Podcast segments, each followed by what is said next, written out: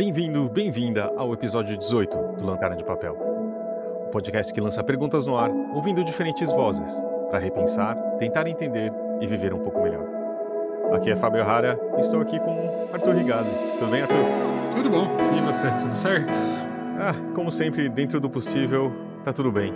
E você, como que anda nessa eterna quarentena? Já perdendo o número das semanas, né? Porque a quarentena, assim, primeiro era por dias, aí passou por semanas, agora já tá em meses e daqui a pouco, espero que não, por anos. Mas a gente vai falar hoje de uma das coisas que a gente tem feito bastante, imagino, né? Séries, maratonas infinitas de séries. É, e é um pouco isso. A gente, de, vez, de tempos em tempos, a gente quer dar uma quebrada também no. Uh, alguns assuntos às vezes são muito intensos e para a gente é um pouco difícil também falar e ficar pensando a semana toda naquilo. Então a gente de vez em quando dá, dá uma. Vamos falar de uma coisa mais tranquila, né? Apesar que quando a gente colocou no Instagram da gente do, do, e também do, do Lanterna de Papel, e as pessoas sempre reclamam de como é difícil também fazer, escolher só cinco, né? Eu, inclusive, eu não consegui fazer só cinco. Mas Hoje a gente fala de top 5 séries. É, eu fiz também aqui uma lista básica do que eu tenho assistido mais recentemente, mas daria para fazer, desmembrá-la em, em top 5 de diversas áreas. Você quer começar com um dos seus escolhidos? Das suas séries escolhidas? Posso sim. É, não tem nenhuma ordem específica de preferência, qualidade ou qualquer tipo de outra seleção, mas a primeira que me veio na cabeça foi o Peak Blinders, que é uma série britânica que é produzida agora acho que pela Netflix, que é sobre uma gangue de ciganos, veteranos da Primeira Guerra Mundial, que voltam para Birmingham, se não me engano, que é o lugar deles, e eles estão meio que fazendo o jogo de poderes. A série é incrível cenografia, figurino, tudo é uma coisa assim deslumbrante, mas o melhor é a trilha sonora, que basicamente constitui-se de Nick Cave e PJ Harvey, que são dois dos meus cantores favoritos. E eu acho muito bom isso de e, e teoricamente não é não faz sentido cronologicamente, faz? Nem um pouco. Uh, assim, você vê assim a cena é toda passada num ambiente meio art deco, né? Aquela coisa do começo do século dos anos 10, 20, ali do pós-guerra. O pessoal todo vestindo ternos de lã, bonés, chapéus, cartolas e P.J. Harvey tocando no talo, no fundo. O, a própria música tema do Peaky Blinders é justamente uma música do Nick Cave. Então, assim, é, ao mesmo tempo que cronologicamente não faz sentido, mas dá todo um tom para a série que é fantástico.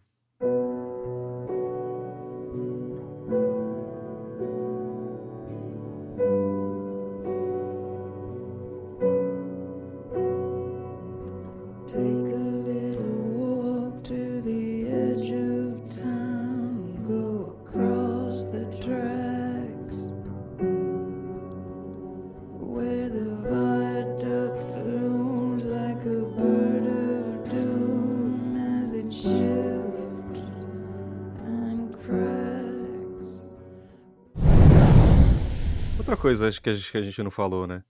Uh, séries viraram algo tão diferente de quando a gente cresceu, né? Tipo, uh, uhum. pra gente, eu lembro de coisa da. Na Globo passava que era. Até tinha um nome que era Enlatados, né? É. Era uma coisa que era muito. Uh, porque o fato de ser repetitivo, sempre uma mesma fórmula, muitas vezes era policial, né? Tipo, uhum. uh, uma dupla ou um, uma, um, cara principal, e sempre tinha uma resolução, né? Tipo, era, aparecia, começava lá com, sei lá, um Magnum, que eu lembrando Ai, agora. MacGyver né, também, Esquadrão Classe A.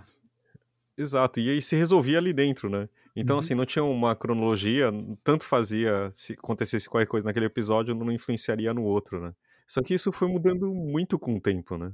É, eu acho que assim, dos antigos, assim, as séries japonesas tinham ainda um pouco mais de uma continuidade, né? Tipo Jaspion, pouca gente lembra, mas tinha uma história assim por detrás de tudo que acontecia e tinha um desfecho, né? Porque Jaspion acaba em algum momento, as pessoas não lembram, mas tem um fim a série. O fantástico Jaspion. Mas na maior parte dos casos, principalmente nas séries americanas, era aquela fórmula que se repetia sempre, né? Missão Impossível, Esquadrão Classe A, todo esse Miami Vice, né?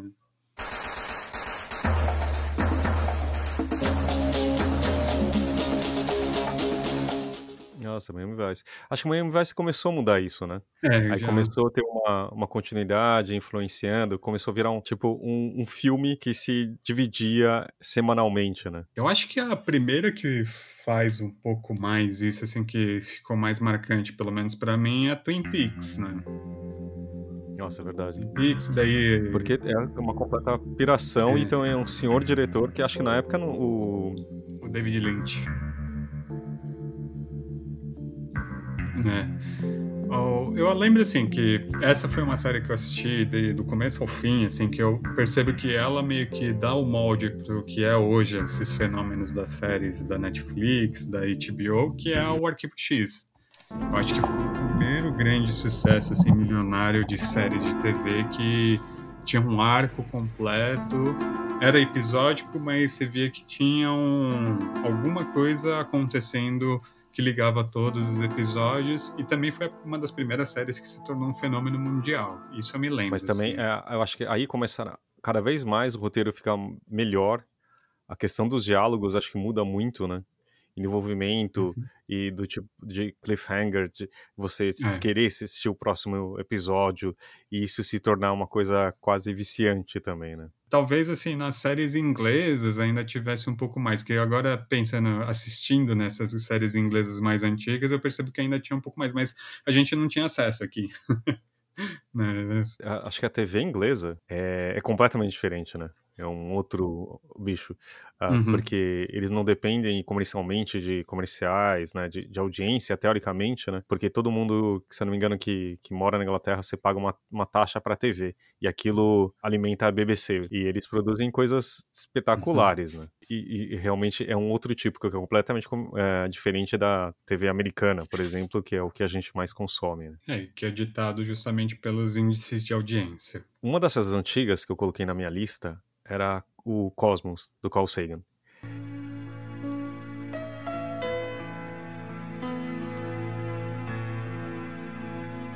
Eu até queria ter mencionado no nosso episódio ah. anterior de ciência, que foi, acho que, o meu, meu primeiro.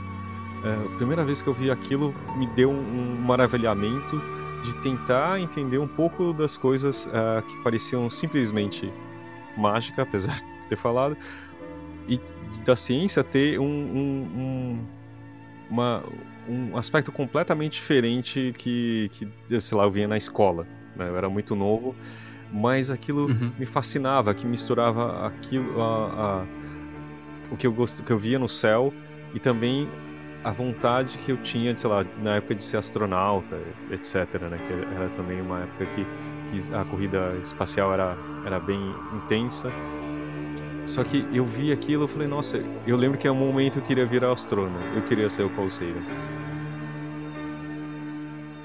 Bom, ela vem a indicação bem na hora certa, né? Porque a gente acaba de ver o lançamento da SpaceX, né? Dos astronautas da NASA uhum. para a estação espacial, retomando o programa espacial americano. Apesar do Elon Musk ser sul-africano. É, de ser um louco. Mas, não, isso foi muito legal porque eu vi com meu filho ainda, né? Ontem a gente, a gente tem uma, uhum. uma hora da soneca. Todo, acordou, vamos ver na televisão, sabe? Tipo, ai, como que é o lançamento. E eu fiquei emocionado, assim, de ver de novo, né? Porque me lembrou os tempos da, uhum. da Columbia, né? Da, do Space Shuttle, do ônibus espacial. E, é um, e acho que é um pouco isso, desse, desse sentimento que eu tinha. Uhum. Que eu queria ver, acho que passava na Globo. E e eu acho, e foi, acho que também foi uma série bem importante em termos de efeitos especiais, né? Foi acho que uma das primeiras vezes que foi usado computação gráfica e uhum. tal.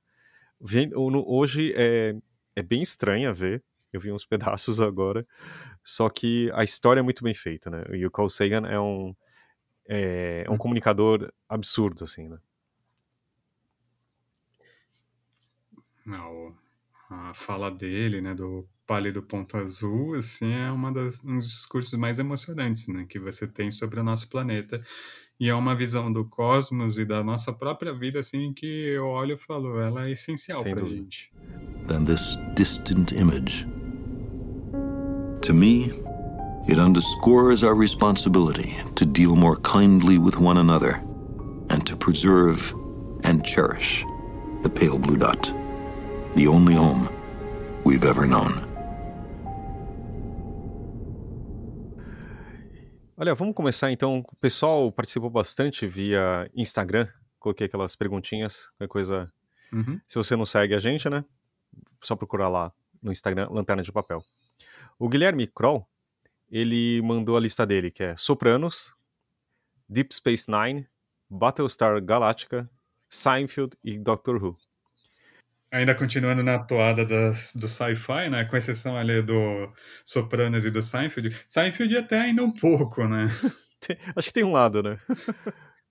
Mas Sopranos, eu, eu sei que eu, eu não acompanhei na época, né? Eu assisti depois, tal, uma época que eu daquelas que 30 dias de graça, eu comecei a assistir e achei muito bom. Só que é engraçado que para mim agora parece uma uhum. série de época, as roupas, tal, é ah. é muito engraçado e, e também o, o os, é, acho que, mas é super uhum. boa, só que eu nunca consegui terminar. Sopranos é uma dessas que tá na minha lista para sempre para assistir, mas eu nunca assisti ainda. Eu acho que vale a pena. É, e em todas as. Uh, fiz também uma busca aí por as uh, melhores séries, né? Segundo alguns lugares. Ela sempre tá. É. Battlestar Galactica, eu lembro. Eu não consegui assistir essa. Uh, essa o reboot, né? Não sei se reboot é uma uhum. continuação, nunca entendi. Mas quando. É meio que os dois, eu acho, se não me engano. Eu assisti só alguns episódios, mas era muito pra minha cabeça. É, porque também, assim, a, a série original, para mim, foi uma coisa de eu nerdzinho, eu tinha acabado de, o, de descobrir Star Wars e passava Galáctica na, na, na televisão, eu pirava, achava a, queria ser aqueles caras, eu, a, a sensação de querer ser astronauta, etc.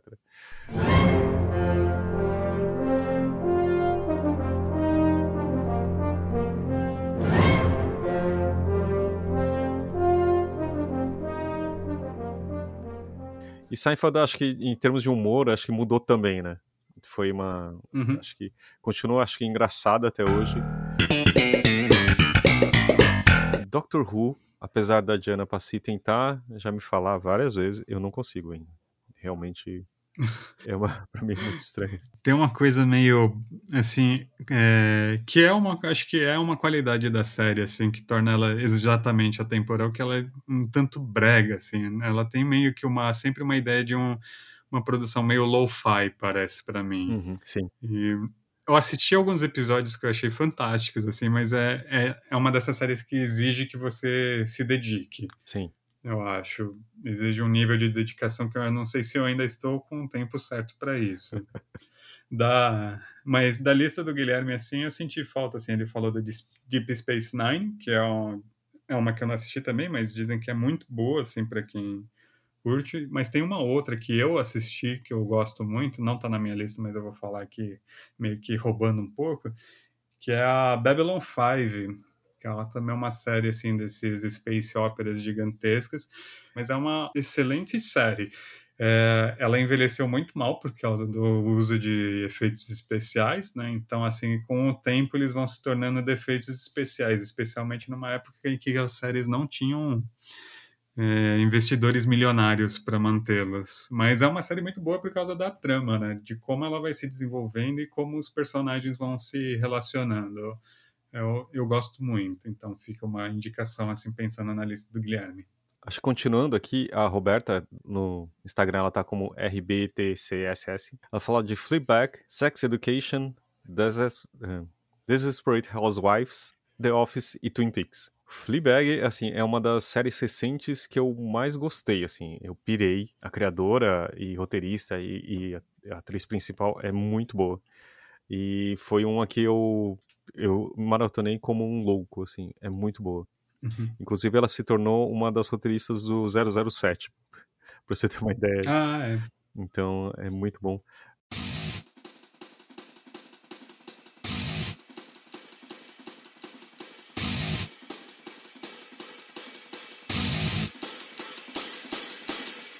O Sex Education comecei a assistir, eu achei legal tal, mas eu não. Eu, sabe quando você começa e depois dá uma parada tal? Não, não sei ainda. Assista. Hum? É uma que escapou da minha lista, mas Sex Education é uma das é uma séries das minhas séries favoritas. A primeira temporada é muito boa, A segunda temporada é maravilhosa. O último episódio da segunda temporada, sim, é uma catarse que você precisa assistir para crer. Eu recomendo. O elenco é maravilhoso. Eu achei engraçado que no começo só aparece uma série uh, do tipo Barrados no Baile, sabe? Uma série juvenil, etc. Só que assim, é, é interessante como os personagens vão se aprofundando, né, Isso. né, também. E vão de lugares, vão para lugares e você fala assim, nossa, é, a ideia é justamente trabalhar com esses estereótipos, né, e fazer uma desconstrução. Eu acho que o Sex Education faz isso de uma forma muito boa e muito sensível.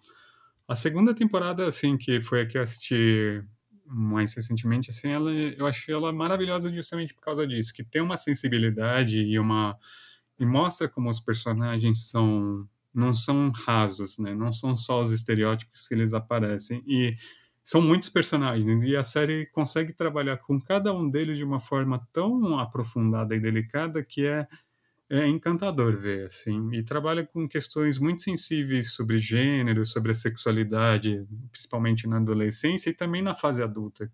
Então assim, é, e é uma uhum. série muito boa e o elenco assim eu acho fenomenal. É uma aula de atuação de todo mundo lá que eu adoro.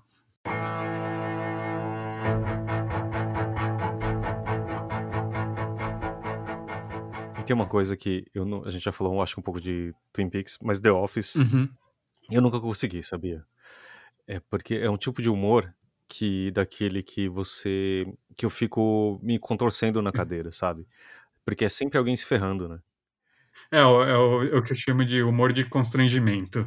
Nossa, eu odeio isso porque pra, é, é, o humor alheio e eu, eu não consigo, sabe? Eu fico uhum. um pouco, fico muito desconfortável. Mas. É, é... Eu sou do tipo que quando a minha esposa tá assistindo esse tipo de série, assim, tem a cena que eu vejo que vai ser aquele momento constrangedor, assim, embaraçoso, eu saio para pegar uma água, porque eu não aguento.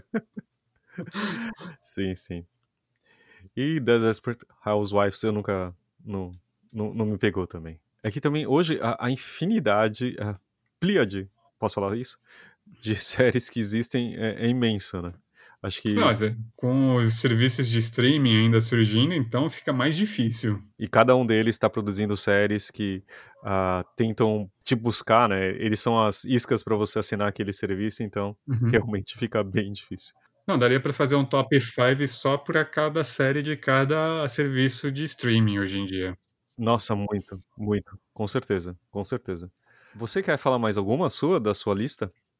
Uh, eu vou aproveitar que a gente falou um pouco de sci-fi, tem uma que eu adoro, que está na minha lista, obrigatória, assim, é o The Expanse, que é também de sci-fi é justamente sobre um futuro meio distante, mas meio próximo, assim, que a humanidade ela já expandiu a, a exploração espacial, já colonizou Marte e tem um processo de mineração na, no, no cinturão mais longe, né, longínquo de, dos planetas e meio que começa um conflito assim, político entre eles e tem uma ameaça alienígena que surge. É, e é interessante que são diversos personagens, mas tem assim, um núcleo que é mais a aventura tradicional sci-fi da, da equipe que vai tentar salvar o universo numa nave espacial. Tem uma parte que é um detetive meio é, no estilo de, detetive Gumshoe, né, da clássicos. Tem uma parte mais política, a la Game of Thrones, de faca nas costas. E é uhum. é uma série incrível, com um elenco também muito bom. E diversão garantida para quem gosta de um sci-fi. Eu acho que a, a primeira temporada é muito boa, a segunda temporada eles deslizam um pouco ali, meio que tentando acertar o tom. A terceira temporada é fantástica e a quarta é muito boa também. Então, assim, é uma indicação minha, o The Expense. Uh, tinha antes na Netflix, mas acho que agora, como a Amazon comprou os direitos para produzir, eu acho que está só na Amazon Prime, se eu não me engano. Mas recomendo, vale muito a pena.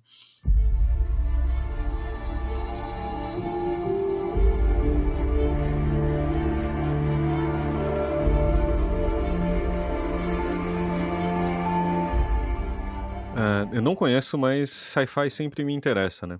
Eu vou aproveitar e falar uma minha, que é Evangelion.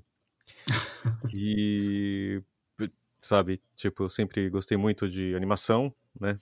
E é uma, um anime que me mostraram, assim, depois de adulto tal, de, sabe quando você vive uma fase adolescente que você não quer mais ver, né, aquilo que você via quando era mais novo tal, e mostrar, falar assim, não, você precisa assistir, e realmente explodiu minha cabeça, eu achei muito bem feito, uh, o roteiro, uh, de como a série vai se desdobrando, os arcos dos personagens, sabe, uhum. é muito, muito boa, eu acho que, tipo, em termos de ficção científica, é incrível, assim.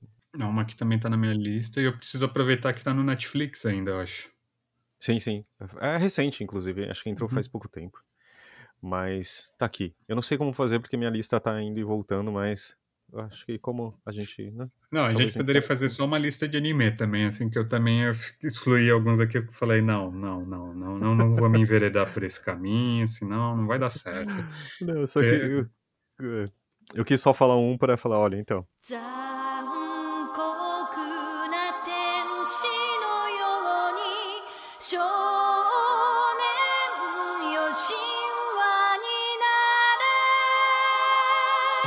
Minha prima, Karin Saito, ela falou de alguns, de Friends, uh, Game of Thrones, que eu pensava que mais pessoas iriam falar, mas não.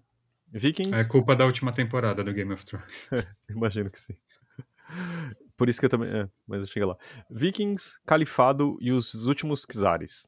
Eu achei uhum. uma. Eu não sabia que minha prima tinha um gosto tão histórico, inclusive. Mas falam muito uhum. bem de Vikings, né? De algumas temporadas, tá? As primeiras. E, putz, esses últimos Kizaris eu tenho vontade. Os Vikings, a minha esposa estava assistindo, assim, como série para desopilar, né? Série para não pensar. Só que, assim, ela, ela tem um pouco de raiva dessa série, assim, porque tem alguns personagens que são muito bons, que você quer assistir por causa deles. E tem um monte de personagem que você vê ali que tá só de enchimento.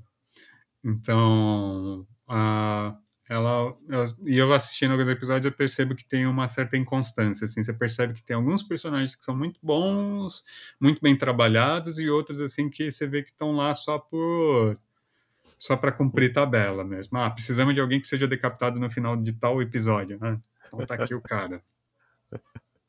O Game of Thrones assim eu assisti inteira ah. Não me arrependo de assistir, porque é uma série muito boa, assim. Só que as duas últimas temporadas de Game of Thrones, assim, é um negócio que dói. É uma, é uma ofensa para quem dedicou tanto tempo para essa série. Assim, você vê os personagens eh, se tornando aquilo, com algumas exceções. Estou olhando para você, Arya Stark, minha favorita, juntamente com o Tyrion, mas o Tyrion, pobre coitado, também teve um tratamento tão ruim nessa série que também dá dó. Mas é. Uf. Agora, Califado e os últimos Kizares eu não conheço. É, as duas estão no Netflix, você deu uma olhadinha. Uh, mas o Game of Thrones, essas duas foram que não foram baseadas mais em livros, que era. É, uh, acho que as últimas três temporadas já não eram mais baseadas em livros. É, tinha meio que a bênção do, do autor, que agora esqueci o nome dele, é, mas a. Uh, ela trabalha com os conceitos que o autor estava pensando para os últimos livros, né? Tanto é, eu lembro que quando ele foi fazer, eles, os produtores foram pedir autorização para o autor para fazer o, a série, ele fez uma pergunta. George R. R. Martin. Esse né? mesmo. Ele fez uma pergunta para eles que era quem você acha que era o pai do a mãe, o pai do Jon Snow, que meio que determina um pouco como vai ser o desfecho da série.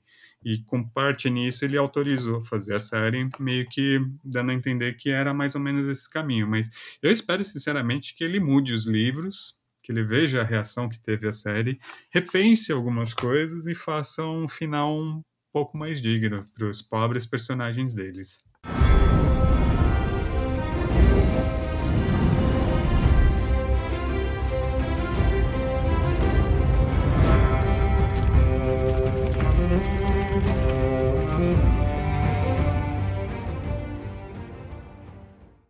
Mas é, para mim tem um problema dessas séries muito hypadas. Eu fico com bode, uhum. sabe? E aí eu comecei, eu tentei ver várias vezes. E isso aconteceu inclusive com uma série que eu vou falar. Que, e aí você fala assim, ah, puxa, sabe, que fica até meio chato de todo mundo comentando, não sei o quê. E eu não gosto muito do, desse tipo de série histórica é, capa Medieval. Né? Eu sei que não é bem isso. É. Mas tudo bem. Eu não gosto muito de fantasia, né? Mas, enfim. Mas é uma coisa muito pessoal. Né? Mas era com Breaking Bad. Hum. Eu demorei muito tempo para assistir. É, acho que eu assisti o, o primeiro episódio várias uhum. vezes. É, já, já li que, ah, tipo, é um dos melhores primeiros episódios, tipo, os pilotos de todos os tempos, que já mostra tudo e tal. Eu achei meio chato, não sei, eu não, não conseguia, assim, sabe? Eu acho que tem um pouco do aspecto do constrangimento uhum. também, né? Tipo, ele sempre tá, é, tipo, é o loser, perdedor, cara de cueca estranha, sabe? Cueca bege. Então é muito estranho, assim. E, só que com tem, e aí quando pega também eu demorei muito para terminar a série porque eu não queria mais acabar, uhum. sabe? Mas as coisas de cada episódio, a fotografia e de como ela se reinventa, é, é como é, é cinema, uhum. né? Tipo, a relação com as trilhas sonoras, sabe? É muito bom. Todos os arcos dos personagens. Eu, eu acho que é uma das séries mais redondas que eu vi, assim, sabe? Que não, que não me decepcionou no final, sabe? Tipo, realmente é. Isso aí faz pouco tempo até um, um, um filme, né? É, tem o filme e tem um spin-off, né? Que é o Better Call Saul e tem o El Camino, acho que é o nome do, da, do filme da Netflix. É, isso. Isso, isso. Que é muito bom também. Quer dizer, é muito bom, mas não, não, eu acho que não sei se é tão bom quanto a série, mas deu uma, um gosto a mais, assim, tipo, de continuação, sabe? Tipo, para matar um pouco a saudade. O Breaking Bad é a minha próxima que eu quero assistir. Né? Eu tentei começar a assistir na época que eu ainda tinha TV a cabo, só que TV acaba a desgraça é essa, né? Você tem que esperar a boa vontade da TV, da programação, para poder assistir. Porque eu gosto muito do Brian Cranston, que é o ator. Eu adoro ele como humorista, né?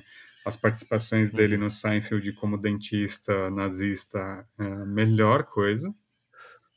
E também eu adoro, eu adorava ele como o pai de família no Malcolm in the Middle, que pouca gente deve lembrar, mas era. É, e o Breaking Bad, assim, você lia a sinopse e fala: Meu, é como se pegassem o pai de família do Malcolm in the Middle e fizessem ele se tornar um personagem dramático. Que eu não duvido que tenha Mas você sido sabe que eu não ideia. conseguia assistir exatamente por isso, porque eu lembrava ele como humorista, eu falei assim, imagina, né? Não, não, não funciona assim, sabe? Esse, pra mim era, sei lá, tô exagerando, tá? Desculpa, não tem nada a ver. Mas o Renato Aragão fazendo, sabe, uma, uma coisa uhum. dramática, assim, não, não encaixava mas ao mesmo tempo eu gosto muito de filmes de, de atores de comédia muito ruins que fazem, só que eles fazem filmes muito, bons. Tem um que eu, assim, eu adoro quando eles pegam justamente esses atores de comédia que são muito exagerados e botam dentro de um drama e tentam conter eles no papel. Eu acho que o Robin Williams no Gênio Indomável é incrível. Sim. É, o sim, Oscar sim. que ele ganhou por causa desse filme é mais do que merecido. Ele é um excelente ator dramático quando ele faz. E o, tem um outro filme que eu acho incrível, que ele é um filme de humor, mas tem umas cenas tão delicadas e muito bem atuadas que é o mais estranho que a ficção, que é com o Will Ferrell. Nossa, é muito bom. Assim, eu acho que é um dos melhores filmes que falam de, de adaptação, de escrita, sabia? é, é um filme excelente sobre escrita, mas também sobre a questão dos limites da comédia e do drama, né? E também uhum. sobre a questão da fatalidade, né? De, é, basicamente, o Will Ferrell, o personagem dele, é como se ele tivesse descoberto que tivesse uma doença terminal, né? E mostra uhum. os estágios dele de, de aceitação, né? De como lidar com esse fato que meio que é imposto sobre ele. E tem uma cena que eu acho linda, assim, que ele tá chegando em casa, no quarto dele, assim, tipo, já meio assim, nessa situação de saber que vai morrer, e uma bola de demolição atravessa o quarto dele, a casa dele, assim. É verdade. E você vê ele começa a se revoltar, e o Will Ferrell dá uma aula de atuação, porque ele vai aos poucos, assim, da raiva para uma profunda tristeza, assim, que causa uma compaixão, assim, que você olha e você fala, vem cá que eu quero te dar um abraço, né? Você não merece isso. E é incrível, assim, que é um filme de humor, mas é um momento assim que você quase vai às lágrimas na sala de cinema por causa da delicadeza com que o ator trata. Então, assim, quando anunciaram o Brian Cranston, ah, ele vai fazer Breaking Bad, um pai de família que vira um traficante, foi, oi? Tá aí uma série que eu quero ver, isso me interessa. Eu também demorei, porque para mim tinha essa coisa também do hype, sabe? Que todo mundo uhum. falava que, sabe? E isso às vezes é até um pouco irritante, assim, porque. É, e também, geralmente, você nunca cumpre essa promessa, é. né? você fala, todo mundo fala muito bem, não sei o que, isso aqui você vai ver, será que é tão boa assim? Eu acho que é um dos motivos pelo qual eu não assisti também. Mas não sei, eu acho que vale dar uma chance, assim. uhum. assim.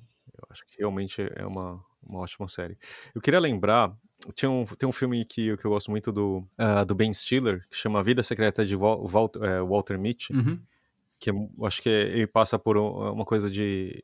Ele é um um cara normal, tal, que, que tá em uma crise de, de meia-idade, etc., que é muito boa.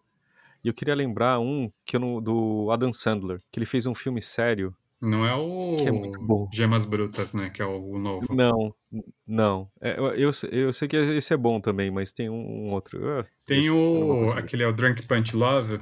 Esse mesmo. Embriagada de Amor. Esse é muito bom. Não, mas assim, você tem que também entender que o Embriagado de Amor, o, o diretor é o Paul Thomas Anderson, né? Que, Exatamente, né? Que é diretor do Magnolia e do There Will Be Blood. Ah, sim, não. Realmente. Tem esse pequeno detalhe que acho que faz a diferença.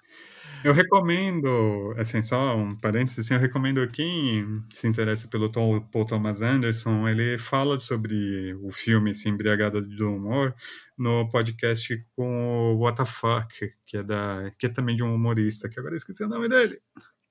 Mas é o WTF, é um podcast em inglês, e em uma das entrevistas com o Paul Thomas Anderson, ele fala sobre o processo do Punch Drunk Love é bem interessante para quem quiser dar uma ouvida. Olha, hoje não vai ter como eu tirar os que eu faço edição, né, gente? Então, tirar, eu sempre tento tirar os teclados, mas hoje, como a memória tá falhando, né? Uhum. Uh, mas vocês vão ouvir bastante. É o episódio 565 do WTF. What the fuck?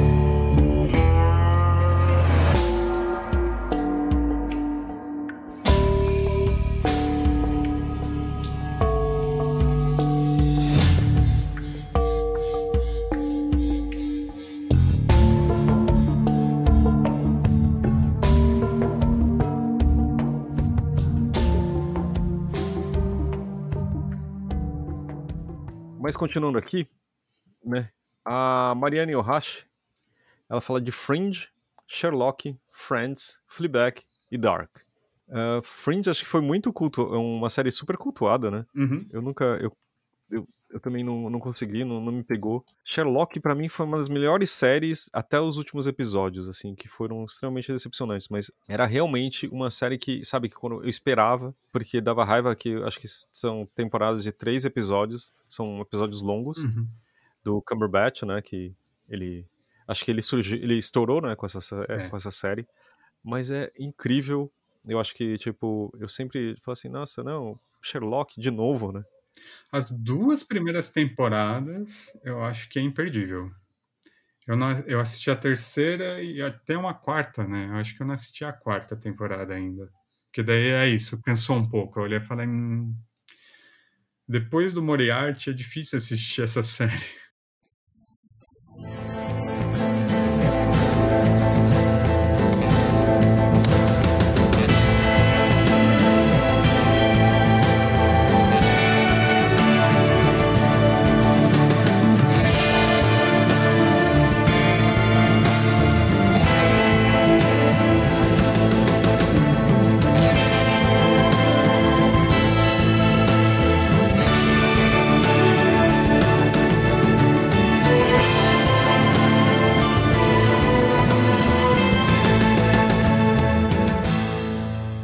Eu acho que Friends, para mim, é, marcou muito, né? Porque eu acompanhei Friends quando passava na TV, quando ainda tava no ar. Uhum. E, e, tem uma coisa, quando você tava falando, por exemplo, dos episódios dos personagens do Game of Thrones, são pessoas que ficam meio próximas a você, né? Uhum. Uma relação engraçada que você tem com séries, principalmente, eu não sei se é mais ou menos, não sei se é saudosismo, mas quando você tinha essa escassez também, né? Você tem que esperar para passar, você não tudo bem, numa época na Warner ou na Sony você via toda hora, mas por causa das reprises. Mas, tipo, um episódio novo, que você queria saber o que ia acontecer, sabe? Tipo, eu lembro de me emocionar no último episódio. É meio bobinho, eu sei que ela não, não, não envelheceu tão bem, algumas piadas ficaram estranhas, né? Uhum. Mas realmente acho que marcou muita gente, né? O Friends, assim, nunca foi uma série que eu assisti tanto, mas é, eu entendo, assim, por causa de outras séries que trabalham na mesma veia do sitcom que eu acabei assistindo e que é isso que você fala, né? É, você tem essa proximidade quando você e também quando você acompanha ela do começo ao fim, eu acho que ela meio que dá esse esse, esse encerramento, né? Essa coisa de que ah passamos por isso juntos, né? E na TV ainda mais que você tem que se interessar por assistir, né? Porque daí você vai procurar o horário que ela vai passar, você vai dedicar um horário da, da sua vida para assistir. Eu tive isso muito com o Arquivo X quando eu era adolescente, que eu tinha que ter que brigar com meu pai. Tinha uma época que eu não tinha TV a cabo e só passava, acho que na Record à noite. Só que passava quarta-feira à noite. E, tipo, quarta-feira é dia de futebol e em casa só tinha uma TV. Então, imagina a briga, né? Quando eu tinha jogo do Corinthians em casa. Mas eu entendo. Mais uma que eu coloquei na minha, na, na minha lista, mais para representar um pouco isso também, né, de sitcom, uh, eu lembro, porque principalmente assim, a TV a cabo e a Sony e a Warner surgiram uma época e era só séries, era, tinha muito sitcom e, putz, sei lá, é, eu gosto de certa forma. Não sei se eu consigo assistir hoje, mas eu assistia seguidamente uma infinidade. Eu lembro de muito poucas, mas uma que eu gostei muito é How I Met Your Mother. Ah.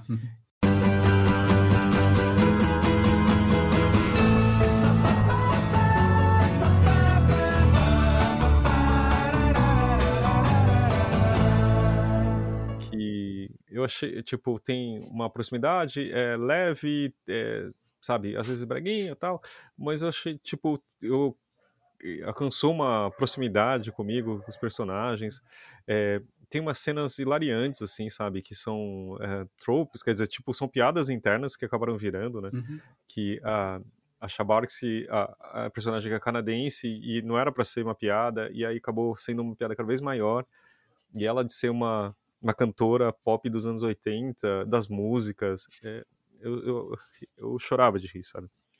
Achava muito boa. E é uma que você depois no final foi, tipo, você discutiu com os colegas, ah, eu gostei, não gostei, sabe? Tipo, foi, mas foi algo que, que eu cresci durante um tempo junto. Uma que foi, para mim, ela não tá na minha lista, assim, mas foi o House. É, o House não é tanto sitcom, mas é, ele meio que mistura as fórmulas, né?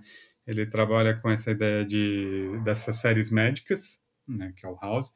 Só que ele tem justamente um elemento do Sherlock, que é tipo no momento do ahá, né, que tem o caso que ele precisa desvendar, e tem uma coisa de sitcom, né, do convívio dos médicos ali com esse personagem desprezível que é o House, mas assim, meio que você vai criando uma empatia por ele dentro dessa relação e você assiste o arco todo dele, assim, você acompanha ele até o final, aí uhum. e você fala, puta, você se emociona com o que acontece com ele durante a série.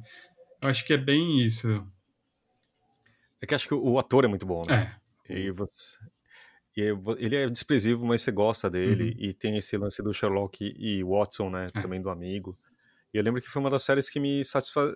Me... Eu fiquei muito feliz de ver o final, uhum. sabe? Tipo, de, de ser um final que faz sentido e fecha o arco, né? É. Que acho que é um problema de todas as séries, de muitas séries. É, você tem um arco muito longo e, tipo, como que você vai alcançar depois de 10 anos um, algo que seja épico o suficiente, sabe? Uma coisa assim, né? Acho que é bem complicado. Uhum.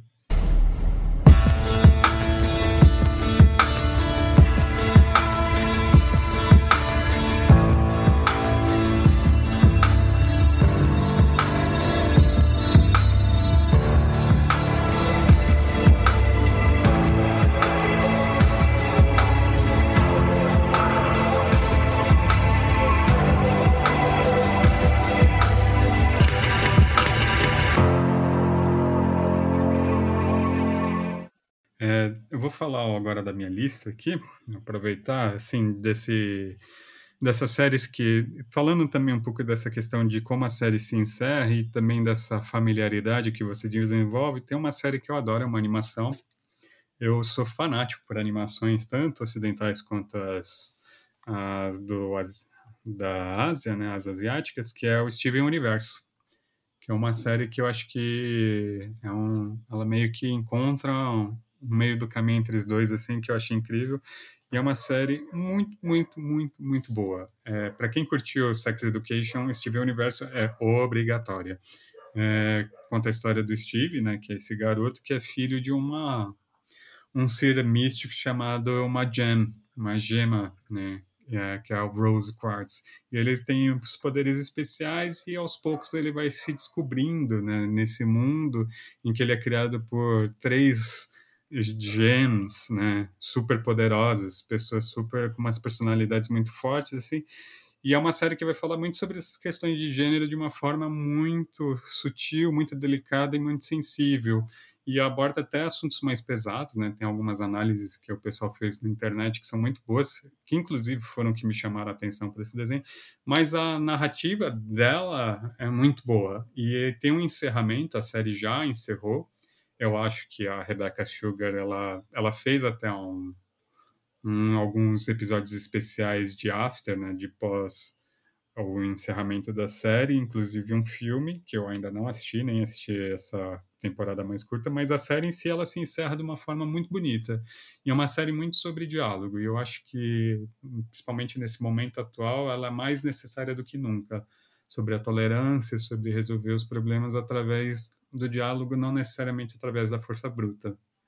É, então é minha indicação, Steve Universo, assim, os personagens são fantásticos, são completamente adoráveis todos. Eu recomendo muito. Muito bom. Notei na minha lista também, que esse eu não conhecia. Are the crystal gems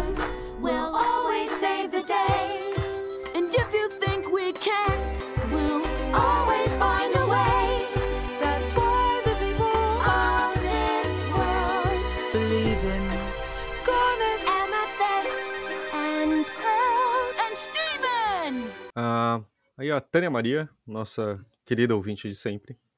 Ela fala de Dark, Freud, The Crown, uh, Rain, Friends, ela roubou, e Upside Down.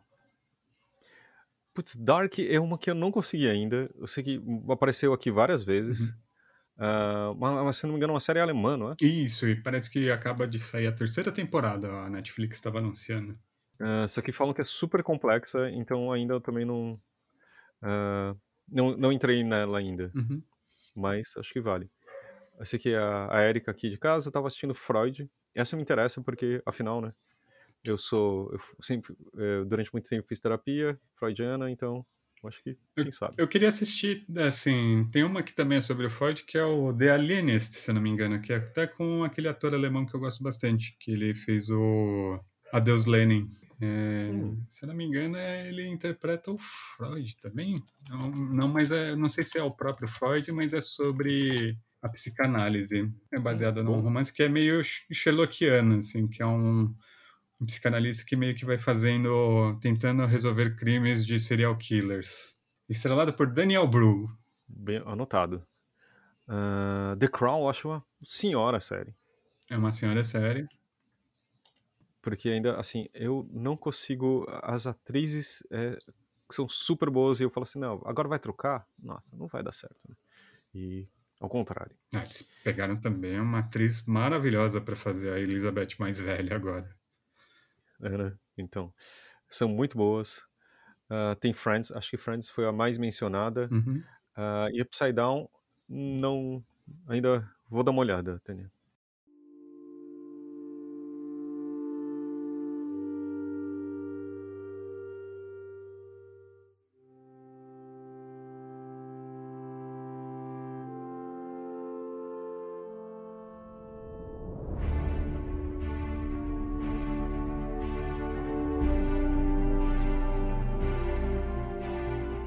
Agora também aproveitando a Rosália Meirelles. Beijo, Rosália. Get Down, Ministério del Tempo, The Crown, Gracie and Frankie e Merli. Aqui tá uma coisa interessante, né? Que começam a surgir já séries em espanhol. É, né? É, que é um fenômeno graças à Netflix, em grande parte, né? O Merli acho que foi o primeiro caso. Né, que ela, por sinal, não é nem em espanhol, ela é em catalão. Tanto é que causa estranhamento. A minha esposa estava assistindo e eu falei, nossa, eles estão falando português? eu falei, não, é catalão. Uau! que diferente.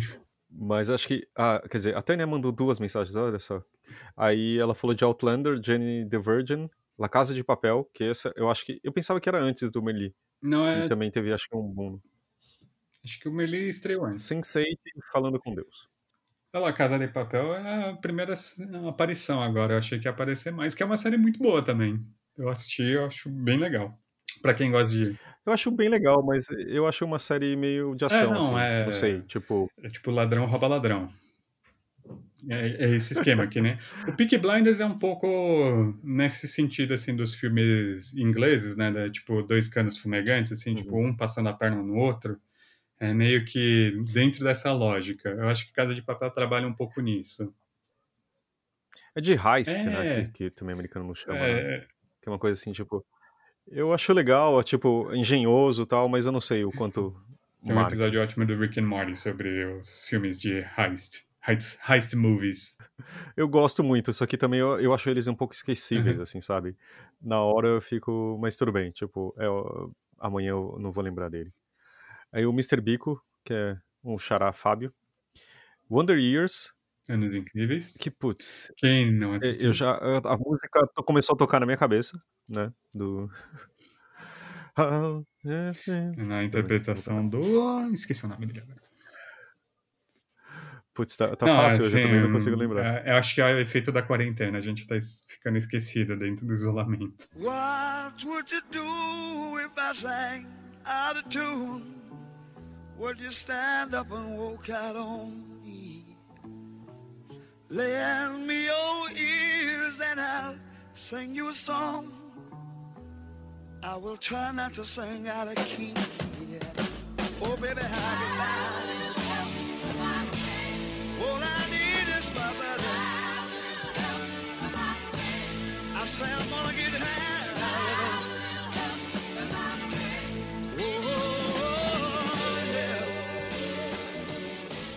É, ele fala de How I Met Your Mother e The Big, The Big Bang Theory.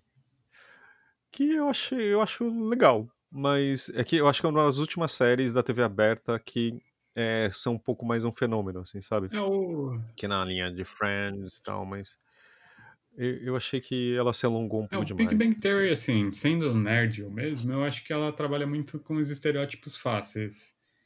É, tem outras séries que trabalham melhor com essa questão, assim, desse fandom, né, da coisa de uma forma mais divertida. Mas é uma.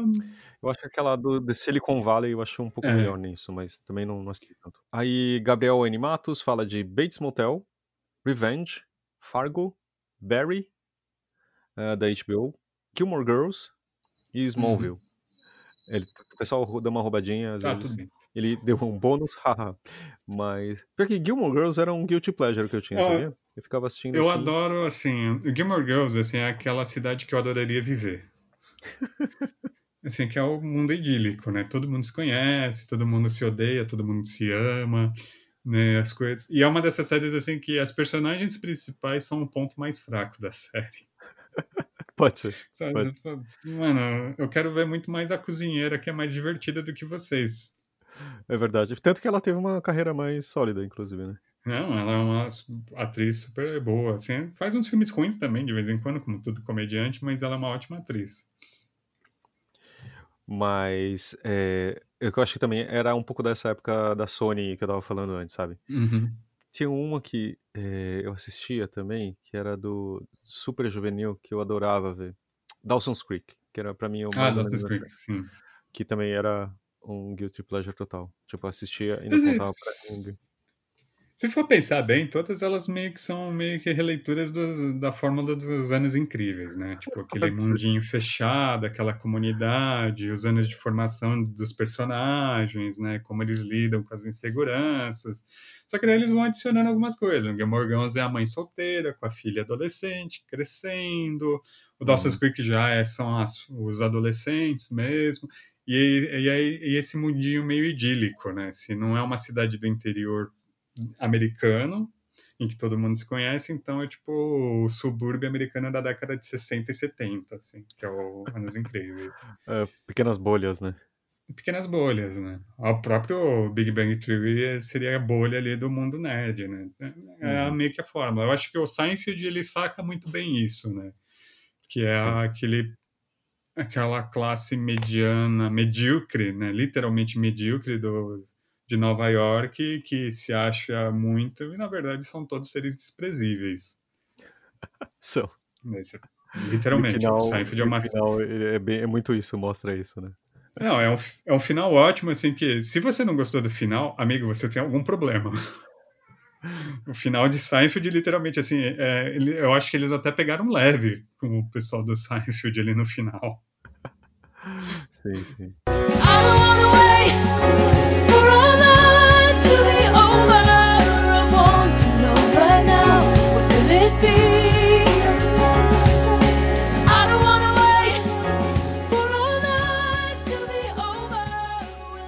Continuando aqui, a Damaris, ela falou de Breaking Bad. Putz, aparecendo vários, várias, é, como é que fala? Tipo, siglas que eu tive que dar um Google. Ela fala de H-T-G-A-W-M, aí eu descobri que é How to Get Away with How to Get Away Murder. Black Mirror, que eu gosto e não gosto, é, é muito desconfortável assistir, acho que é por isso. Orphan Black, 24 horas. Olha, 24 horas. Eu tive meu momento de ficar assistindo loucamente 24 horas ainda na época de pegar emprestado box de DVD de alguém. Ah, eu sei como é. O Black Mirror eu achei que também ia aparecer mais e até agora ninguém mencionou também Years and Years, né? Que é outra que tá na mesma vibe. Que eu também não assisti nenhuma das duas, assim, porque eu tenho medo de assisti-las. Eu olho assim, eu falo, todo mundo fala delas, eu falo, eu não sei se eu quero assistir. Não, acho que Years and Years é pior porque ela é muito próxima. Tipo, você fala assim, nossa, é o jornal do daqui a uma semana, parece. Mas. É então, bom. eu não sei, eu já tenho o jornal de hoje. Não, ainda mais nesse momento. eu tô assistindo séries bem leves. Uh, o Jorge do, do, Jorge do Prado fala de Mad Men, Westworld, uhum. The Big Bang Theory, Os Simpsons e Killing Eve. Olha, na minha lista tem Mad Men.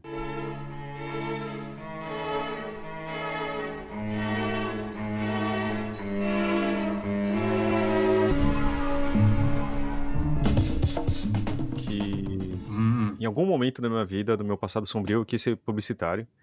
E tem uma visão, acho que meio idílica dos anos 60, se não me engano, né? Acho que 50, 60. É, se não me engano. Uh, mas eu acho que a construção do personagem, de tipo, ele é o oposto do que a gente via antes, que é aquele cara fodão e tal. E de repente tem uma série de problemas, apesar de ser um gênero no trabalho. Eu, eu acho uma série muito boa, assim, sabe? E conseguiu para mim também fechar muito bem. É só pensar uma do Gabriel, que ele tinha falado antes, assim, que até eu cogitei colocar na minha lista, que é Fargo, que é uma série muito boa, que é produzida pelos irmãos Coen, não são eles que dirigem, eles convidam diversos diretores e tem um elenco, assim, que você olha e você fala, caramba, Netflix deve estar tá com muita grana. Só fazendo uma sériezinha. Série muito boa. A primeira temporada é uhum. incrível. A segunda é meio que uma prequel da primeira temporada, também é excelente. E a terceira a gente começou a assistir aqui em casa, então ainda não posso te dizer se é boa, mas e assim, é uma comédia de erros de pessoas estúpidas. Assim, é uma série que você passa raiva constantemente porque você fala, mano, você poderia ter evitado tanto problema fazendo a coisa mais óbvia e você fez isso. E o mais assustador é que parece assim que apesar de ser extremamente ficcionalizada, ela é baseada em fatos reais, né, em acontecimentos reais. Então você olha e fala, gente, o ser humano é muito burro. Não sei se é uma boa série para esse momento também, mas pelo menos assim é um bom divertimento para assistir. Só queria fazer uma rápida menção que Simpsons eu já amei, odiei, amei, odiei e atualmente eu não sei, mas eu já gostei muito. A Maju Alves falou de Friends, Grey's Anatomy, Downtown Abbey, Marvelous Miss Maisie e Pose.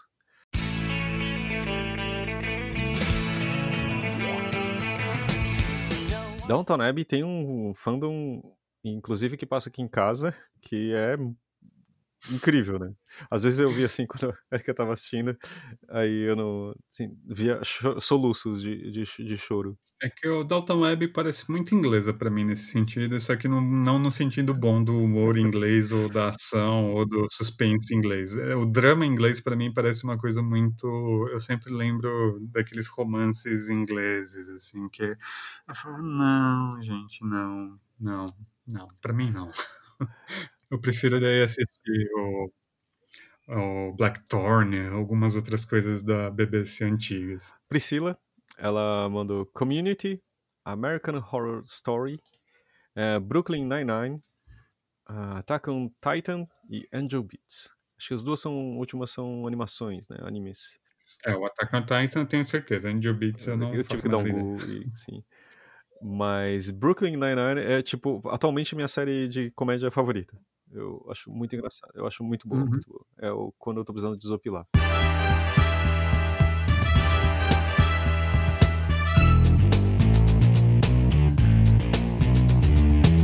Última participação no Instagram. Amy Caldas fala de Handmaid's Tale, que eu nunca conheci assistir, é Dark, Merli, Arquivo X e Twin Peaks que a gente já mencionou. Que uh, o Handmaid's Tale é um pouco desses fenômenos e também eu não sei o quanto estômago. Putz, a gente vai ficando velho e vai ficando com menos estômago, né? Você fala assim, você fica com. É, Principalmente com coisas assim que você sabe que está muito relacionada com a nossa realidade. E que você olha assim e fala, era para ser ficção, mas não é mais. E aí você olha e você fica. Hum... E acho que para finalizar minha, minha, meus top 5, se eu contei certo, é, eu queria falar de West Wing que, é, que era para ser realidade, hum. porque é uma série política, parece ser a coisa mais chata do planeta, mas é muito boa. É a história da. É tipo os bastidores da Casa Branca em um governo democrata. Só uhum. que atualmente eu acho que é bem diferente daquilo. Teira do Sorkin, do Alan Sorkin, que eu acho que é o melhor, o cara que faz melhores diálogos possíveis. Ele fez uhum. o a rede social, né? Que eu acabei de ver que uhum. o Tarantino achou o melhor filme da, da, da primeira dessa década. Achei surpreendente, mas ok, acho muito bom eu acho os melhores diálogos mesmo, e era uma série que são pessoas andando sobre os corredores e falando de coisas profundas, de tipo decisões, sabe aquela coisa decisória, tal, andando, não sei o que, parece muito emocionante. Uhum. Eu acho que hoje em dia virou praticamente fi completamente ficção, porque, né, eu, eu imagino que o, os, poder, os corredores dos poderes não devem ser nada assim, tanto aqui quanto lá. Tava vendo uma reportagem esses dias num site de jogos de videogame, né, que falando que a produtora do, daquela série Grand Theft Auto, ela vai ter um problema sério, né? Porque a realidade se tornou uma paródia de si mesma, né? Que nem eles conseguem fazer pior do que Acho que por isso que eles não fazem o GTA novo, né? Não fala assim, pô, meu, ah, não dá, é, né? não dá para competir com a realidade. Um bloqueio criativo ali meio foda, né? Porque, mano, tá difícil. É, a minha lista está faltando dois itens. Eu vou, eu vou começar pelo mais light, que é o Rick and Morty, que é uma animação, provavelmente vocês já ouviram falar, é, produzida pela Cartoon Network. Eu acho incrível. Pelo menos as, a primeira temporada é fenomenal para quem, quem gosta de ficção científica, porra louquice total. Rick and Morty é fantástico, assim, eles, é, eles trabalham com a questão de multi-universos, é um cientista e o sobrinho dele se metendo nas piores desventuras possíveis. O Rick Sanchez, que é o personagem principal, ele é um ser completamente desprezível, mas eu é incrível como ele consegue mostrar também um nível de complexidade do caráter dele que às vezes você se surpreende. Você assiste justamente para ver as rachaduras né, na, na fachada do Rick, assim, para entender como ele funciona. E ver também como o Morty, que é o sobrinho dele, vai se desenvolvendo nesse, nessa é, adolescência caótica que o tio joga ele, assim, de aventuras científicas, assim, de literalmente foder universos inteiros. Né? Tem um episódio que ele fode a dimensão dele, assim, e todo mundo vira meio que um monstro de um filme do Cronenberg. Então, assim, é incrível. É um, e é uma sátira, assim, também da, da cultura pop, que nem eu falei antes, assim, ele tem nessa última temporada um episódio todo dedicado a deschavar esses filmes de heist movies, né, que nem Onze Homens e um Segredo, uhum. e etc. É incrível. Além de ser ele próprio uma paródia do De Volta para o Futuro. Né. Você vê claramente que eles se inspiraram no Doc para fazer o, o Rick.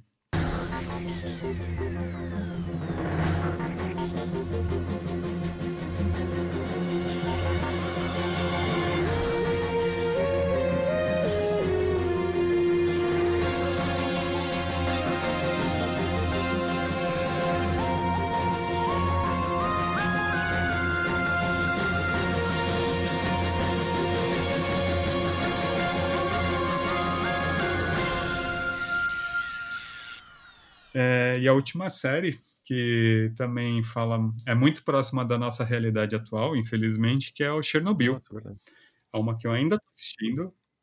é da HBO, é uma série, é uma minissérie, na verdade, ela é fortemente inspirada na numa autora russa, é, é, é ucraniana, Sim, se não me engano. É Svetlana. Uhum. Svetlana, que é o Voz de Chernobyl. Eles se inspiraram claramente nos livros dela, apesar deles não darem crédito uhum. para ela. É, mas é uma série super bem produzida. É, o único ponto ruim dela é que ela não é falada em russo nem em ucraniano. Mas fora isso, assim, um elenco muito bom e fala justamente sobre a burrice burocrática, né, de não enxergar o que a própria ciência está dizendo que é a evidência, é o mais evidente, né? Assim, há um problema literalmente uma usina nuclear pegando fogo na frente das pessoas e elas não querem reconhecer que existe uma usina nuclear pegando fogo na frente delas e mostra justamente essa esses debates que são ocorrem por causa da, de uma politicagem. É, é uma série difícil de assistir hoje em dia, por causa justamente de uma proximidade do que a gente está vendo, mas também é uma série muito boa por causa de ver como isso se desenrolou, né? E a Chernobyl meio que suscita um pouco isso na gente, justamente por ser uma usina nuclear, né? O que seria uh, o ponto mais alto das ciências na produção de energia para a humanidade, como isso se torna uma ameaça para a própria humanidade, como os seres humanos não sabem lidar com a própria arrogância. Eu acho que é uma série incrível para se assistir. Sempre está na minha lista, mas eu sempre tenho esse medo, sabe? Então. Curiosamente, eu comecei a assistir no avião. É, tinha para assistir, era uma viagem curta que eu estava fazendo até Joinville e dava tempo de pelo menos assistir metade dela eu comecei a assistir e assim, eu não consigo mais parar. Assim, é muito boa.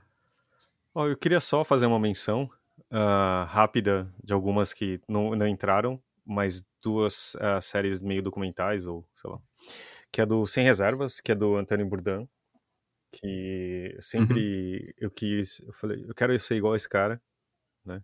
Tipo, uh, comida e viagem só que depois da realidade você vê que não era nada disso, mas ele é muito, mesmo assim, ele, ele mostra que não é tão glamouroso, ele não é um, um youtuber de, via, de, de lifestyle e viagem, mas é muito bom, acho que foi um dos caras que eu mais senti, que eu não conhecia, assim, e, e quando, quando ele morreu, uh, mas acho incrível, e outra série que eu acho muito boa, que chama Abstract, The Art of Design, que é uma coisa muito próxima, assim, você vê uma série de tipos de design de artistas na Netflix é muito, muito boa. É, realmente é algo inspirador para mim. E acho que são essas, assim, sabe? Eu, desculpa, eu tive que fazer pequenas menções, observações. E a gente tem, tem uma outra coisa aqui para terminar também, Arthur. Uh, que a gente uhum. tem dois amigos que a Bia e a Jacídio, eles fizeram uma participação, só que eles fizeram um podcast dentro do nosso podcast. Só que acho que a gente deixou pro final, que acho que ficaram melhor que o nosso. Então, a gente vai ouvir eles agora e depois a gente volta aqui. Oi, meu nome é Bia Alves. Eu trabalho com livros, mas eu gosto muito de ficar horas no meu sofá assistindo séries quando eu não estou viajando, que é o caso de agora, mas também eu não vou mentir que quando eu estou viajando, eu também fico assistindo séries. No hotel, por exemplo, quando eu estou trabalhando, eu às vezes fico com preguiça de sair e vejo séries. Estou fazendo uma revelação aqui em primeira mão. é, eu gosto muito de audiovisual e acho que ele complementa toda a minha paixão por livros. E, no final das contas, acho que eu me descreveria como uma pessoa que gosta de contar e ouvir histórias. Tá. Oi, eu sou o Jacídio Júnior. É, eu também assisto muitas coisas. Eu sou diretor, roteirista, trabalho com comunicação quase que o tempo todo. Então, além de assistir e consumir, eu também produzo. E basicamente é isso que toma conta das horas vagas e das horas de trabalho do meu dia. Séries. A gente assiste bastante séries juntos e separados. E agora na quarentena a gente assiste muito séries juntos. Então a gente vai começar falando das séries que a gente gosta em conjunto. Eu acho que a número um é uma série que a gente até viu a segunda temporada juntos, ou assistiu alguns episódios juntos, ou não lembro. Mas enfim, que a gente gosta muito dessa série, que é o Fleabag, que só tem duas temporadas. E eu acho que a gente gosta por muitos motivos iguais, mas eu vou falar um motivo que eu gosto muito, porque é muito bom ter mulheres protagonistas e mulheres que mesmo que dentro de um certo padrão estético aceitável no audiovisual, é, mulheres que emocionalmente não são as mais equilibradas de acordo com o que as pessoas acham que uma mulher equilibrada é. E principalmente uma mulher que gosta muito de sexo, que é uma pessoa livre, que tem todos os seus traumas, seus problemas familiares, mas é, ela lida muito bem com isso através do humor, que eu acho que é um pouquinho como eu lido com algumas coisas também, acho que é por isso que eu gosto. E ver uma mulher que lida com humor com todos os traumas e não tô dizendo que é a melhor saída, tá, gente? Falem com seus psicanalistas. É, e também com essa coisa da história dela gostar de sexo, dela ser muito diferente da irmã e da família e como é a relação dela com os familiares. Além de ser uma história que em poucos episódios consegue te pegar muito. E eu fiquei muito satisfeita com o final também. Então eu acho que para uma série só de duas temporadas com poucos episódios, ela remexeu minha vida, assim, remexeu minha cabeça. E acho que todo mundo ficou muito fissurado na Phoebe Waller-Bridge é, como roteirista depois do Fleabag. Sim, tem todos esses detalhes que a Bia falou. E para mim, além disso, é, tem o como, como as histórias são entregues, né? Como elas são escritas, como elas são é, encenadas, apresentadas. A personagem é incrível, você se afeiçoa a ela e se identifica com ela em diversos níveis. E isso mesmo falando de homem, mulher, mulher, homem e tal. É, mas eu acho que o que pega para mim o que colocou ela como uma série acima de todas as outras ou no patamar das grandes séries para mim é o primeiro episódio da segunda temporada que tem um dos melhores roteiros, melhor atuação, é, direção de cena, tudo. A partir dali eu já tinha entendido no final da primeira temporada que ela era muito boa, mas a partir dali eu falei, ok, Phoebe, você já tinha minha atenção, agora você tem o meu amor eterno. Principalmente porque ele acontece em uma locação só, né? Acontece Sim. tudo dentro de um restaurante. E eu acho que ela sabe muito bem usar o tempo das, das coisas, né? Ela joga uma cena do futuro, depois ela joga uma do passado, você não sabe o que, está acontecendo. Esse, realmente, esse é o primeiro episódio da segunda temporada, é majestoso, é maravilhoso, e é isso aí. Vamos, senão a gente vai demorar muito para falar, né? Sim. Segunda série. É Sopressão. Sopressão, Globoplay. É, acho que passou na Globo também. Mas a gente viu na Globoplay, a gente viu uhum. vários episódios juntos e episódios separados também. E. É... Marjorie este ano, te dou o meu mundo. Sim. Sério. Ah, nesse lugar aí da Phoebe, para mim, uh, Marjorie tá, tá ali porque é uma das atuações mais consistentes que eu já vi. E é muito legal você sair do espaço de ficar imaginando as produções brasileiras com a cara da novela, que é aquela coisa mais acelerada, e conseguir encontrar também um roteiro mais aprofundado, com as atuações muito boas e o mais importante, que é como eles mostram o dia a dia de um hospital, mas de um hospital que a gente consegue se relacionar, né? Que não é um hospital como a gente acostumou a ver nas séries americanas. Então é muito legal você é, ver o dia a dia de médicos encarando os problemas que a gente encara quando a gente vai para o hospital ver como eles resolvem isso e ainda trazendo para muito próximo da gente. A relação fica muito rápida. E todas as, as histórias, as entregas, as temporadas e o final do que era para ser a última temporada, que não é mais, é, também é muito bom. Então não tem como não se apaixonar. Inclusive, um dos últimos episódios foi até indicado ao Emmy, porque ele é filmado em plano sequência, que é quando não tem cortes. E tem muita ação e eles conseguiram realmente entregar aquela sensação de que você tá sem conseguir respirar. Então, desde o primeiro momento que abre a cena e se você, você só vai ter esse corte no, no último momento quando acaba, é, você parece que fica com a respiração presa até acabar. E a Marjorie nesse episódio também foi indicada. Ela tá brutal, assim, ela é uma monstra. E mostra também que você pode sair da vagabanda e conquistar o mundo. Marjorie, te amamos. A terceira temporada, a terceira série que eu vou falar, eu sei que o Jacid gosta também, mas ele vai deixar só eu falar que é minha preferida. Mas é uma série que a gente chora juntos e a gente ama, e todo mundo que começa a ver e fala, ai, vai ser um pastelão da TV americana. E aí a pessoa começa a assistir e fala, é normal chorar tanto assim? É normal não precisar de horas para se recuperar depois de um episódio? E assim, é normal. Eu acho que é isso que essa série traz para você, que é o This Is Us. É, acho que tem na Amazon Prime algumas temporadas e tem uma temporada que ainda não tem. Mas This Is é isso, é uma história de uma família. E essa família ao longo dos anos. E todo. A gente falou muito de séries que vai pro futuro e volta e fica navegando no tempo. Eu acho que esse é um, um artefato muito interessante para você é, se afeiçoar aos personagens de uma forma muito mais intensa. Eu acho que já ficou bem claro que nós somos muito mais é, pessoas de tramas do que de mistérios, né? Eu não tô assistindo uma série porque eu quero saber quem matou, ou tô assistindo uma série porque eu quero alguma reviravolta. Eu tô assistindo uma série porque eu quero me relacionar com os personagens, eu vou fazer ligações com a minha própria vida. Episódios do This Is Us que eu ficava, meu Deus, vou ter que levar pra minha terapeuta agora essa semana. Inclusive, ela mesmo disse: eu vou ter que assistir essa série, porque sempre tem algum paciente meu que fala ah, eu assisti This Is Us e lembrei de uma coisa. Então, assim, imagina o nível de relação que a gente tem que ter para levar para nossa psicanalista uma série, né? Um episódio de uma série. E, além de tudo, são os mesmos personagens que fazem no futuro, no presente e no passado. Exceto as crianças, óbvio, mas é, a maquiagem e como eles fazem. A Mandy Moore, que é a personagem principal, ela sempre posta nos stories dela quanto tempo demora para ela fazer a maquiagem de quando ela é mais velha. Eu acho muito interessante isso porque acaba acontecendo uma entrega muito maior do que você faria numa série normal, que você vai lá, grava seis meses e nunca mais vê as pessoas. Então eles se relacionam como uma família mesmo e você cria. É Bom, pelo menos é o que eu acredito, né? Quando eu vejo as entrevistas e tal, eles estão muito à vontade, os atores uns com os outros. É porque a série gera isso, uma conexão muito forte, porque toca em feridas que não é toda série que vai querer tocar, né? Então, This Is Us, pra mim, dramas familiares e, e, meu Deus, será que eu tenho que ligar pra minha mãe e pedir desculpa porque eu fiz isso? Ou minha mãe vai me ligar pedir desculpa por ter feito isso quando eu tinha sete anos? Traumas familiares, excelente. É. Uma outra série que eu gosto muito, que é o Handmaid's Tale. Muito triste que eles não conseguiram gravar muitos episódios agora, um pouco antes do isolamento, então ela só vai voltar no que vem. Mas ela é baseada num livro, o Conto da Aya, da Margaret Atwood, que é uma das romancistas mais incríveis. Meu Deus, ela é perfeita. Os livros dela têm uma capacidade de fazer você achar que você tá lá dentro e não no mundo normal. São poucos autor, autores e, que conseguem fazer isso. E a Margaret Atwood com certeza é uma delas. E ela cria um mundo distópico onde as mulheres perdem todos os direitos e basicamente a religião toma conta. Isso não é o Brasil de 2020.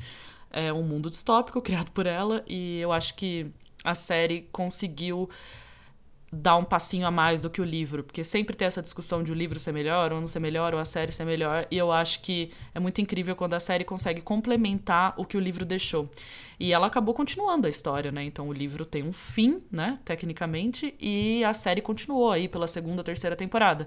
É, e magnífico saber que a Margaret também participou do roteiro, então aquele mundo que saiu dentro da cabeça dela, ela pôde expressar isso de outra forma no audiovisual e não escrevendo, né? Acho que. É, acho não, né? Olha eu, esquecendo dos fatos. Ela escreveu um livro da continuação e foi um presente para todo mundo que assistiu a série e todo mundo que viu o conto de Aya. E ela finalizou a história.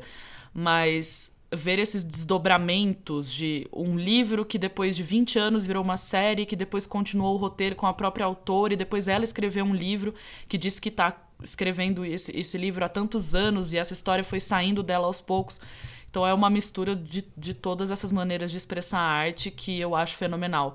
E como as mulheres são as primeiras a perderem os direitos quando as pessoas querem tomar o país, né? Então é interessante ver que isso talvez não seja tão distópico assim, que possa acontecer na nossa vida, inclusive está bem mais próximo do que a gente imagina. E para finalizar, as minhas séries preferidas, eu não vou enganar ninguém, não vou ficar falando aqui cabeçuda que eu gosto da série com não sei o que que rompe a quarta parede, mas eu também gosto de uma série papelona, sei lá, uma série que todo mundo fala, meu Deus, como que alguém fica anos assistindo essa série com esses personagens e meu Deus, se passa dentro do hospital. Sim, Grey's Anatomy. Me acompanha aí há quantos anos? 15 anos, 16. 16 anos. Eu comecei a assistir no meu primeiro ano de faculdade, eu assisti a primeira temporada em DVD e depois dali eu acompanhei semanalmente quando os episódios foram saindo nos Estados Unidos. Eu tenho um grande amigo da faculdade que a gente fala que a nossa amizade foi, ela foi baseada em Grey's Anatomy. Ela se fortaleceu com o Grey's Anatomy, porque eu ia assistir na casa dele, aquela internet horrível, quase uma internet de escada lá dos idos de 2006. Então eu acho que Grey's Anatomy, no meu coração, é uma série que eu nunca vou esquecer. É, eu acho a Shonda incrível, a criadora da série.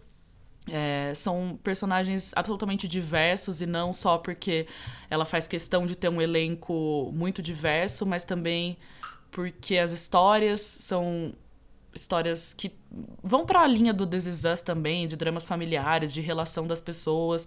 Então não é só uma série que se passa no hospital, é a gente entender cada um daqueles personagens e o que, que eles passaram para chegar ali e todos os pacientes que passam pelo hospital. Então eu acho que eu às vezes eu falo, nossa, que episódio ruim, hein? Mas aí eu falo, é Grey's Anatomy, eu tô vendo como meus personagens estão, é como checarem amigos antigos, sabe? Ver como é que eles estão. Então, eu não vou mentir para vocês, Grey's Anatomy saiu, eu tô lá fazendo o favor de assistir o episódio novo assim que eu posso. E eu vou continuar até a série acabar. Mesmo que ela vai matar todos os personagens que eu amo, eu vou ser fiel e vou continuar vendo Grey's Anatomy porque eu gosto de ver coisas reais e que eu posso me identificar e chorar e falar: caramba, eu senti uma emoção muito grande quando eu vi isso, ah, eu me vi naquela personagem. Aquela personagem fez uma coisa muito estúpida, meu Deus, quero dar na cara dela. Então, eu acho que Grey's Anatomy faz isso comigo. E sempre séries que tem personagens, muitas personagens mulheres e muita diversidade e muito aprofundar os personagens, eu sempre vou assistir com, com mais amor, assim. É, bom. Então agora eu vou para as minhas três. Não que eu não goste das três que a Bia falou, a gente assiste junto, eu curto bastante também. Mas eu vou para uns links emocionais, talvez. Meu primeiro link é com 24 horas. Sim, a série do Jack Bauer, eu sei. Eu nem lembro quantas temporadas ela tem, tipo 11. Eu acho que eu assisti as sete primeiras ainda quando passava na Globo, depois do Jornal da Globo, super tarde. E eu acho que é, esse é um dos grandes links, assim. Eu não sou da geração criada com TV a cabo, então eu precisava escolher dentro do que me era oferecido para assistir.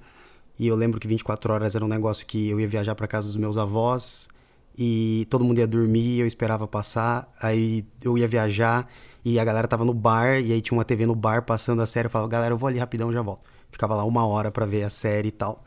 E então, é ba basicamente por, por ter uma linguagem que inovava na época, né? 24 episódios, cada um uma hora real do dia do cara, daquela pessoa correndo atrás de salvar o mundo dos atentados, blá blá blá, aquela coisa toda. O, o, quase que o herói clássico, mas a linguagem, a dinâmica e o treino, a forma como Kiefer Sutherland entregava as suas missões, era muito massa e é, eu ficava ali ansioso para descobrir como aquilo ia acontecer e também nervoso em frente da TV porque tinham boas reviravoltas ali naquele momento. E aí agora eu já faço um, um voo bem mais para perto da onde a gente está agora com Atlanta, né, do Donald Glover. Donald Glover é um cara que surpreende em todas as as frentes, né? Música, como Child Gambino, já tinha feito Community, que é muito boa, e o personagem dele também era muito bom. Só que em Atlanta é surreal o que ele faz com o roteiro, as ideias, como ele entrega. E como, mesmo eles abordando uma realidade dos Estados Unidos, uma realidade norte-americana, de, de, de, racismo e de, e do, de como é ser negro e tentar passar por isso da forma mais hum, como eu posso dizer, não, não posso, da, da, forma menos, menos dolorida possível, é, os links que ele consegue construir e os temas que ele aborda e como ele aborda esses temas é algo sensacional. É no, no nível de Fleabag, porque os roteiros são muito bem construídos, as atuações são maravilhosas, tem episódios assim que também eu colocaria entre algum entre os melhores que eu já vi e então ele sempre faz refletir sobre alguma coisa, terminar o episódio e ficar, caramba, como, como ele tirou isso, da onde saiu isso da cabeça dele? E então o, o impacto sempre é muito forte. E é uma coisa que eu levo muito é, que eu, que eu reflito muito quando eu estou assistindo uma série para saber se eu gostei ou não é muito como ela é apresentada, né? Como eu vejo, como eu assisto, se o roteiro foi legal, se, se o ritmo principalmente é bom, isso me pega muito. E aí com isso eu finalizo com Black Mirror, as três primeiras temporadas, que eu acredito as duas primeiras temporadas são clássicas e a terceira foi a Netflix que já pegou, aí depois da quarta em diante já deu uma uma mudada um pouco pela velocidade de produção, porque até então o produtor tinha muito tempo, produtor, roteirista, criador, tinha muito tempo para pensar nos tópicos, ele criava com menos episódios e as três primeiras temporadas de Black Mirror são surreais. Eu lembro que quando eu assisti a primeira temporada foi um domingo e cada episódio eu precisava de pelo menos 45 minutos para voltar assim e falar, cara, como eu nunca pensei nisso, como eu nunca refleti sobre isso. E eu acho que essa é muito, esse é um dos pontos importantes quando a gente assiste qualquer material audiovisual, artístico. Pode ser, não que tudo precisa ser cabeçudo ou para fazer a gente ficar refletindo sobre as coisas. A gente também pode rir, pode fazer um milhão de outras coisas, né? Porque é meio que para isso que serve se entreter. Mas eu valorizo demais quando você termina um projeto, você termina de assistir algo e aquilo te dá uma uma, uma cutucada num ponto que você não estava refletindo a respeito antes. E então Black Mirror vai muito nesse lugar para mim, vai direto nesse lugar para mim. Então essas são minhas três séries Na verdade, você falando é, do que Black Mirror significou para você, eu me lembro de uma série que tinha tudo para estar tá aqui nessa minha lista, mas ela não tá. Sabe por quê? Porque quando você tem muito dinheiro envolvido e de repente você faz um sucesso absurdo, porque aí você faz uma temporada de uma série e aí todo mundo assiste, vira aquela coisa, não se fala de outra coisa e todo mundo quer investir, colocar dinheiro. Acontece que às vezes os roteiristas se perdem. E os roteiristas acabam, talvez, ah, temos uma grande ideia de um avião que cai numa ilha e essas pessoas vão ficar lá e a vida dessas pessoas na ilha. E aí, de repente, na hora que você viu, você tá colocando uma fumaça preta e você tá colocando uma um outro lado da ilha que moram outras pessoas e aí você se perde. Então, assim, Lost é o relacionamento que mais me doeu na minha vida, que foram, que, sete anos desse relacionamento abusivo com Lost. Não, mas brincadeiras à parte, eu acho que Lost mexeu com todo mundo. Era uma época que realmente, no começo, não tinha como assistir, né? Eu, eu lembro que eu chegava da faculdade e ficava buscando link é, que não dava todo pixelado, não dava nem para assistir direito, mas aí eu encontrava meus amigos no final de semana eu, eu tinha amigos que falavam: Ah, vou sair daqui que a Bia só vai ficar falando de Lost, ela não vai falar de outro assunto. E eu ficava falando de Lost, as teorias de Lost. E foi a primeira vez que a gente tinha tanta coisa para falar de uma série. E só que ela se perdeu. para mim foi um final que não me, não me satisfez. Eu acho que não só o final, mas ela foi caminhando para um lugar que não me, me satisfez, assim. Mas eu poderia até lembrar dessas memórias aí, de tudo que vivi nos primeiros, nas primeiras temporadas, mas não consigo. Eu tenho esse rancor dentro do meu coração com Lost. Que eu acho que tem pessoas que falam, não, tudo bem, o importante é o caminho, que, que essa série demorou. Eu tô tirando sarro do Jacid mesmo. É, eu que é, falo isso. É, que o processo é mais importante que o produto final, mas não, gente. Eu acho que eu vou precisar de anos ainda para superar o final de Lost, tudo que Lost dilacerou dentro de mim. Mas enfim, Fica aí a memória dos primeiros episódios assistidos na internet depois da meia-noite. E é isso. Que não é série também para fazer a gente pensar, sentir raiva, sentir é, chorar, sentir coisas que talvez a gente não sentisse. Não sei, eu acho que o audiovisual tem várias, várias, vários objetivos e, e eu acho que até para um criador de uma série ouvir que a gente sente tudo isso é para ele deve ser objetivo alcançado, né? Eu consegui fazer que a pessoa sentisse todo esse turbilhão de coisas. E para quem gosta de histórias, eu acho que é uma ótima combinação, porque quando você lê, você está criando tudo aquilo dentro da sua cabeça. E quando você vê a série, você tá. Ele tá te entregando tudo ali, parece que meio que numa bandeja, mas na verdade você também tem um papel muito importante em entender como você vai internalizar aquilo que você viu. E cada pessoa vai ver de uma maneira diferente. Pode ser que o Jacid preste mais atenção em uma coisa. Eu, no roteiro, por exemplo, eu tô aqui olhando a fotografia, que fotografia é uma coisa que eu gosto muito, e tô olhando a relação dos personagens, e aí ele tá olhando para mim e falando: Mas como você sacou isso? Poxa, mas você não viu ali que ela tava flertando no primeiro episódio? Não, porque eu tava prestando atenção no roteiro. E também o que, que não é legal? Uma das coisas mais legais também de ver série é você poder ligar para seus amigos e falar: e aí, o que, que você achou? Qual foi a sua opinião? E essa é uma das vantagens de assistir série com outras pessoas, que aí pode terminar o episódio e você tá lá matutando o que, que você viu naquele episódio. Aprofundando todo o negócio. É. E eu vou junto com a Bia da série que eu menos gostei, porque eu, eu, fiquei pensando muito a respeito disso e, tipo, vários processos eu gostei demais. Algumas séries vão perdendo o caminho. Lembrei aqui de Glee. Glee era maravilhosa, gostava muito. Eu também. Relacionava demais com várias coisas que estavam acontecendo comigo, apesar de eu já estar na faculdade, né? Eles apresentando lá o segundo grau. Mas em um determinado momento virou uma coisa tão pirotécnica, ou sei lá, desviou tanto da minha realidade, ou eu desviei da realidade da série, que ela deixou de me pegar. Então, não vou dizer odeio Glee, mas não da forma como eu, ela se aproximou de mim, eu me aproximei dela, elas, nós nos perdemos um do outro, então ela entra na. Então vamos, vamos levar essa mensagem. Então, foi bom tanto. enquanto durou. Lost foi bom enquanto durou, Glee foi bom enquanto durou, e essas séries vão ocupando as nossas vidas e, gente, e, vão surgindo novas séries que vão ocupando outros lugares. Então pode ser que daqui a um ano, se essa pergunta for feita de novo pra gente, nós vamos ter outras séries que vão ocupar esse lugar. Talvez se a gente estiver vivendo num mundo menos distópico, Black Mirror não vai fazer tanto sentido, nem Handmaid's Tale. Então é importante também que a série conte uma história do momento que a gente está vivendo e que faça a gente conseguir compreender melhor o momento que a gente vive através é, da arte, não é mesmo? Um beijo. Esse é o negócio. Um beijo para vocês. Tchau. E queria agradecer muito a Bia e ao Jacídio. Muito obrigado pela lista de vocês. E a gente vai ficando por aqui. Qualquer coisa, escreve pra gente no lanterna de papel podcast@gmail.com ou procura a gente nas redes sociais, no Facebook e no Instagram. E que a gente vai falar semana que vem, Arthur? Semana que vem falaremos sobre leitura digital. Isso aí. Vamos falar de e-books e afins. Tá Fábio que tem pouca coisa... familiaridade, né? É, esse é meu day job. Então, uh, vamos falar agora de trabalho. Tá bom, gente? Muito obrigado por nos ouvir. E a gente se vê na semana que vem. Agora sempre nas terças-feiras. Obrigado e até a próxima.